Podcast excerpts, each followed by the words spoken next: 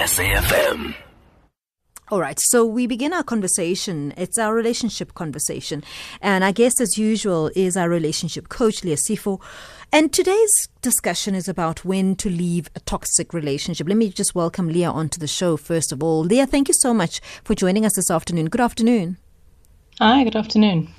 So, Leah, let's define what is a toxic relationship, first of all.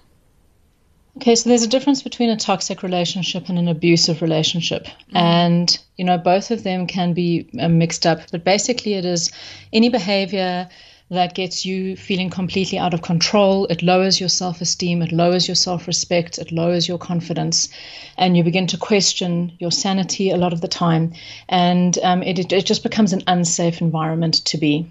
And then you said there's a distinction and a difference between that and an abusive relationship. What's the difference? So a toxic relationship is like an out-of-control experience. The people in a toxic relationship are very triggered and they're reactive. And it's when both or one of the people in the relationship is out of control, whereas abusers are 100% in control of their behavior. An abusive relationship is a very controlled experience. So would you say that sometimes a toxic relationship is as a result of something else? In other words, they're not necessarily consciously trying to hurt you? Is that what you say? Yes. Look, I mean, toxic relationships are about having unhealthy communication behaviors. It's when your reactive nature is always out of proportion to the event of what has gone on. There's competitiveness. There's an unwillingness to take responsibility for your actions. It's almost like throwing a kind of temper tantrum energy. It happens with toxic behavior. You're overwhelmed with work. You're having a lot of strain in other areas of your life, and you'll come home and you'll take that stuff out on your partner. So it's quite unconscious and it's reactive. Whereas abusive relationship, the abuser is always in control. They are extremely calculated. They're very deliberate in their behavior. And an abuser will make conscious choices to manipulate and dominate their partners. And they do it in very subtle ways that the partner won't see it happening in the beginning. How would the other partner know the difference? In other words, how would the partner know that this is an abuser? It's not just a toxic relationship. This is calculated. Look, it's hard because sometimes the lines do get blurred. But, you know, the thing is when your partner wants to start controlling all areas of your life. In other words, they want to control who you're friends with, when you're allowed to see your family, what you're allowed to do with your finances, when they want to know who are you with, where are you going this weekend. You know, they want to control your whole social life. That is very dangerous, controlling behavior. And it starts with that mental, emotional abuse. It's that gaslighting of always getting you to question yourself, and over time it will escalate into physical and sexual abuse. Yeah, I want to bring in a case study, and she's with us this afternoon, Thembi Maphanga. Many of you may know Thembi, but she is a burn survivor, and she was in a relationship that found her ultimately burnt alive. She joins us now via Zoom. Thembi, thank you so much for making the time to talk to us. Good afternoon. Good afternoon, Thembi. Okay, we're going to try and sort that line out because she doesn't seem to hear us. When then, Leah, coming back to you, would you then say, you know, this is a life and death situation, I need to walk out? Can it be fixed? Can an abusive relationship be fixed? No, in my experience, abusers will always have abusive behavior. And that's why it's important to tell the difference between a toxic. You know, toxic is usually situational, and depending on what's going on in the environment, everybody can have a bad day. Everybody can lose their temper. You know, and not all fights are toxic, but abusers the minute it escalates into physical violence, you need to walk away immediately. The minute it starts becoming controlling of all areas of your life, telling you who you're allowed to see, what people you're not allowed to see, what are you doing with your money, where have you been? That kind of behavior is extremely, that's when toxicity is becoming abusive. And unfortunately, in my experience, abusive behaviors will not change. Well, an abusive relationship always have a gradual tendency. In other words, does it ever happen that it's the day he decides to beat you is the day he decides to kill you? No, I can't answer that definitively. I mean, in my experience of having worked with couples, I can say that it's always an escalation. So it always starts in a lovely way, a very charming partner. And the problem is that they start at a very high level of being charming and lovely. Mm. And then when bad behavior comes along, the partner starts to make excuses for it. Mm. Oh, he just had a bad day at work. Oh, I know that he's not usually like that. No, he's never done that before. And you make excuses ongoing for bad behavior. And when the abuser can see that he gets away with it, he will do it again and he will do it again. And if you stay for the second, third, fourth time he's doing it or she's doing it, it's going to become much harder to walk away. I've got Thembi back now on a better line. She joins us now on the line. Thank you so much for staying with us, Thembi. Good afternoon. Good afternoon, everyone. Thembi, we were just, before you were able to connect with us, beginning a conversation around your story. Tell us slightly about your background in your relationship. My background in my relationship, my ex was very, very charming. He was very, very charming. And his episodes of manipulative and abuse were not everything that happens every day, and it didn't just start like something hectic. It started vaguely, and then the next day it was a slap, and then the next day, like maybe in a month's time, it kicks you. So it wasn't something that just happened overnight. It's something that escalated from one step to another. But he was very charming and apologetic and promising that he will be better. Did you at the time think this is going to escalate to where it got to? I never thought, but I knew it was wrong, what was happening. Mm. And as we used to speak about it, and as he promised, he's going to get better. And I was aware that it has nothing to do with me, whatever that he was doing, because I could see he got issues. He has some issues. And then when he goes through them, and I'm going to be the person who's going to lash out to me. Leah was saying earlier that we find reasons to excuse our partners when this kind of thing happens, either way, men or women. What was your reason for excusing his behavior? My excuse was believing him that he's going to get better. Mm. He's going to fix this whole thing. We're going to get to the so-called honeymoon phase that we were when we started dating. Mm. And because I wanted us to be there, and I believed we're going to fix it, we're going to be fine. Mm. Tell us about when it escalated to a point where he burnt you. We had an argument. It was a day before. That was very, very strange because we misbehaved the day before, and we were with a lot of people that saw him doing those things, and they were surprised how he behaved. And he ran away until the following day he came saying he wanted to talk. I was expecting an apology as I was so relaxed and everything, hoping and expecting an apology. When he said, you need to talk privately, I'm taking my daughter home. We go, she locks the door. It's fine. I'm sitting there. He pulls out a 5-liter pen without saying anything. And still, I'm still, what's happening? Until he threw it all over me. That's when I knew we still fighting. That thing of yesterday, it's still happening today. And I begged him not to eat my that much. I tried pulling him, but he had it all filled out and claimed what he wanted to do, and he was so sure of how he's going to do it. And he did it. It might have left through the window and left us there with my dad. Where was your daughter at this time, Thembi? In the bedroom with us. And then what happened then? He jumped through the window, he left us there. I followed him, I'm in flames and everything. I went to the tap, threw myself with water, And then maybe I'll start with you realize that there's smoke coming from the next door. And I told them my daughter's in there. And they went and they stayed there. Then we went to the emergency room. So he disappeared. He just went away and he was never found for some time. And going to a hospital, I laid there for a very long time, 34 months in a coma. But unfortunately, my daughter passed away during that period, and she was buried during that period while I was fighting for my life.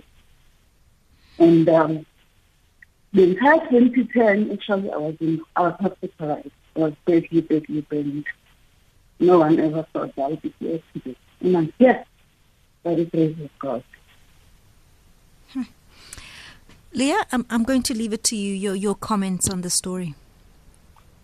It's just horrific. It's just the most horrific experience. I don't think anyone can imagine what you've been through, Thembi.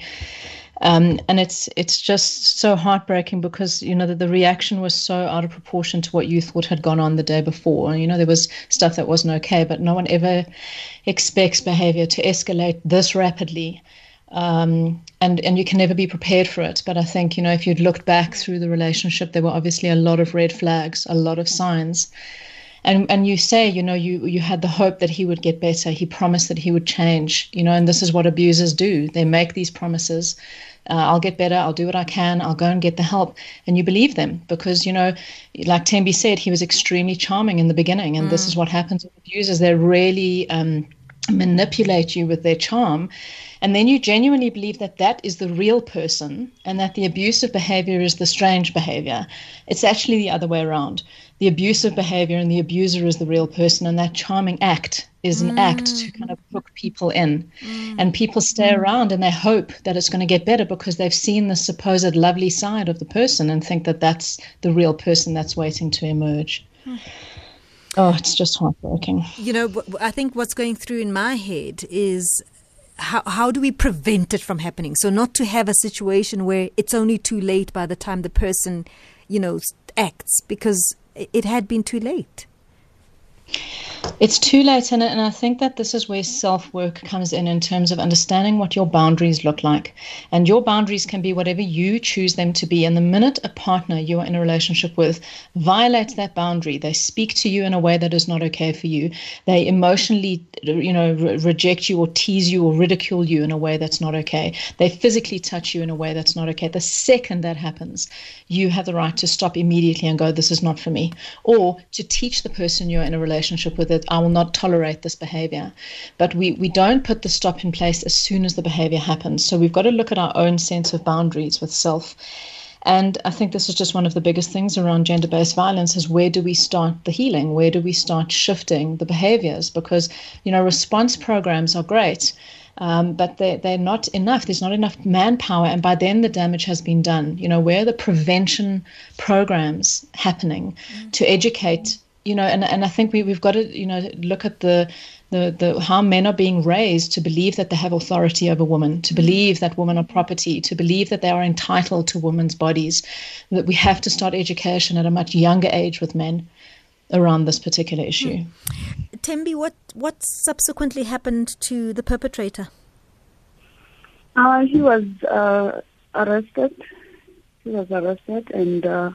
Even though he was even sentenced, I wasn't happy with the sentencing because they gave him 10 years, and of which 5 years of it was suspended. So was he convicted of both the murder and burning you as well? Or what was he actually convicted of? He was convicted of both attempted murder, and then I forgot what they said about my daughter, the way I was so sure. Yes. so emotionally that day. I didn't even hear what they'd given him because it was like a split in my face that how can they give him only 10 years, and because he's a beginner, and you know they bring all those words, those big words. He's a beginner. He didn't do it. He doesn't have a criminal record, blah, blah, blah. But then when I was still healing, he was already out. Sure. He was already out. And where is he now? He died. From? He died. Suicide. I think the outside world was just too harsh for him.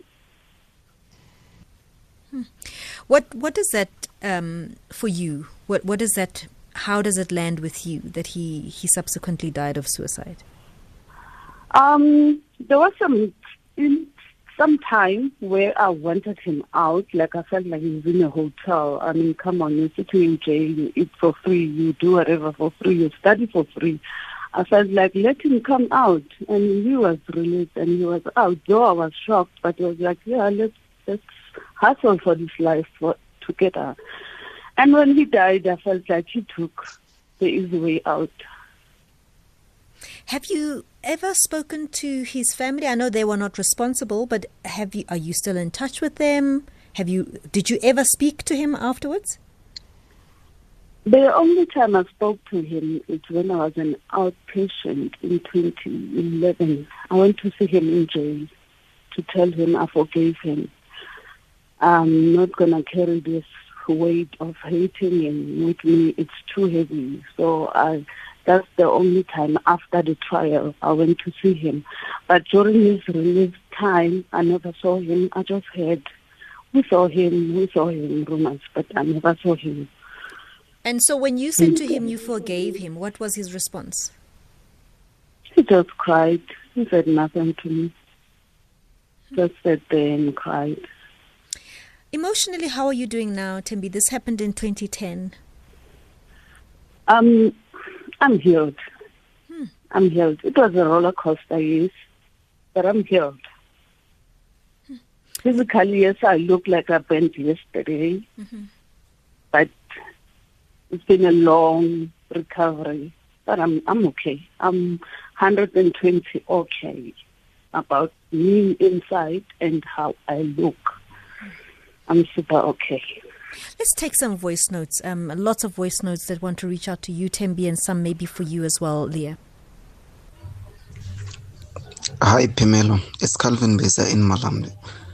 It's so painful listening Thembi's stories, and no wonder what was going through to that guy's mind, to an extent of even burning someone. The way I'm so even scared to see someone crying. I don't think I will ever see myself hating someone in such a way of even in the extent of losing a child. I can't. It's so painful that we need to do introspection as men going forward. It's not cool at all. Leah, your comments. I just think that we've got to be very awake with gender-based violence, that we're not just painting all men with the same brush. And there are such a huge amount of men that are so powerfully against what men do to women. But I'm asking those men to really stand far more powerfully with your fellow men in your communities. And you've got to hold your fathers, uncles, brothers, and sons to account, and not just keep leaving this to the government to try and do something about it. The change is going to start in our families and in our immediate communities. And if as a man you are listening to this and you are horrified by this, then you're the ones that have to start conversations with the men in your lives about what they believe about women, relationships with women, and their rights over women. Leah, I'm going to read an SMS, and I just want to beforehand just please ask that if there are children around that you remove them. This is quite a sensitive SMS. Please, I do ask that you just maybe change a dial or do something about the children if they are in the room. And it's an anonymous SMS, and it says, Pimelo, in my case, I was very jealous of her. If we are walking in town and a man greeted her specifically, I would ask her who that man is. I was always worried about the car she was traveling in and about who was in the car. If it was her and the driver, I would be very angry. Most of all, Pimelo, it was about the sex. It was imagining her sleeping with another man and having sex the way we did together. Ultimately, my obsession led me to kill her. So, in my experience, it is that is a driving force behind femicide. Leah? Look, I think that boys are brought up with this extremely unhealthy attitude around sex, and a lot of research done around men who rape is that most men who rape have done it for the first time when they were teenage boys, and all men, you know, who rape have all done it before they are in their early 20s. So, you know, boys are raised with really toxic attitudes around sex and what it means. And they use sex to dominate, and they feel entitled to have it, and not being taught, you know, what it is for women, thinking that women behave the same way around sex that men do. So we've got to have greater conversations around sex and what it means, as opposed to using it as a weapon of domination. It is a tool of connection, and yet it is the only way some men know how to find connection in a relationship is through sex instead of communication. So, it's that jealousy is big. It's a very big part of this abusive behavior we're talking about today, and it's just not. It's not understanding. It's not understanding the behaviors of women. Thembi, do you know ultimately? I mean, I don't know whether there was some introspection. Why do you think he was trying to kill you and burnt you alive? Thembi? Truly speaking, I don't know. Because I even asked him why he did it, but I knew he was very jealous as well. He'll be wanting to know my every move, my everything, where I go. Or he'll be sneaking, maybe I'm on a lunch with girls and he'll be following me and standing there at the corner just checking if it's only me and the girls. And there was... what I've experienced, the jealousy was there. Let's take some voice notes. Leah, your comments. Good afternoon, panel. Mike, Eastern Cape. I'm struggling to hold back my tears, especially when this lady said that she is 120% fine. She has healed. That touched my heart. I don't know what to say. Good afternoon, SAFM and listeners. I was subjected to an abusive relationship, if not toxic. I just can't draw the line between toxic and abusive. But if it's not one of the two, it's both.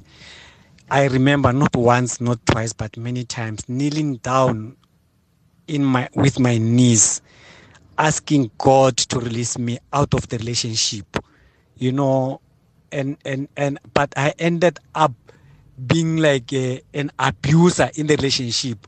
Irrespective of what I went through, I ended up being like an abuser because the South African system does not allow us men, you know, to complain, and they don't expect us to be the victims of this thing.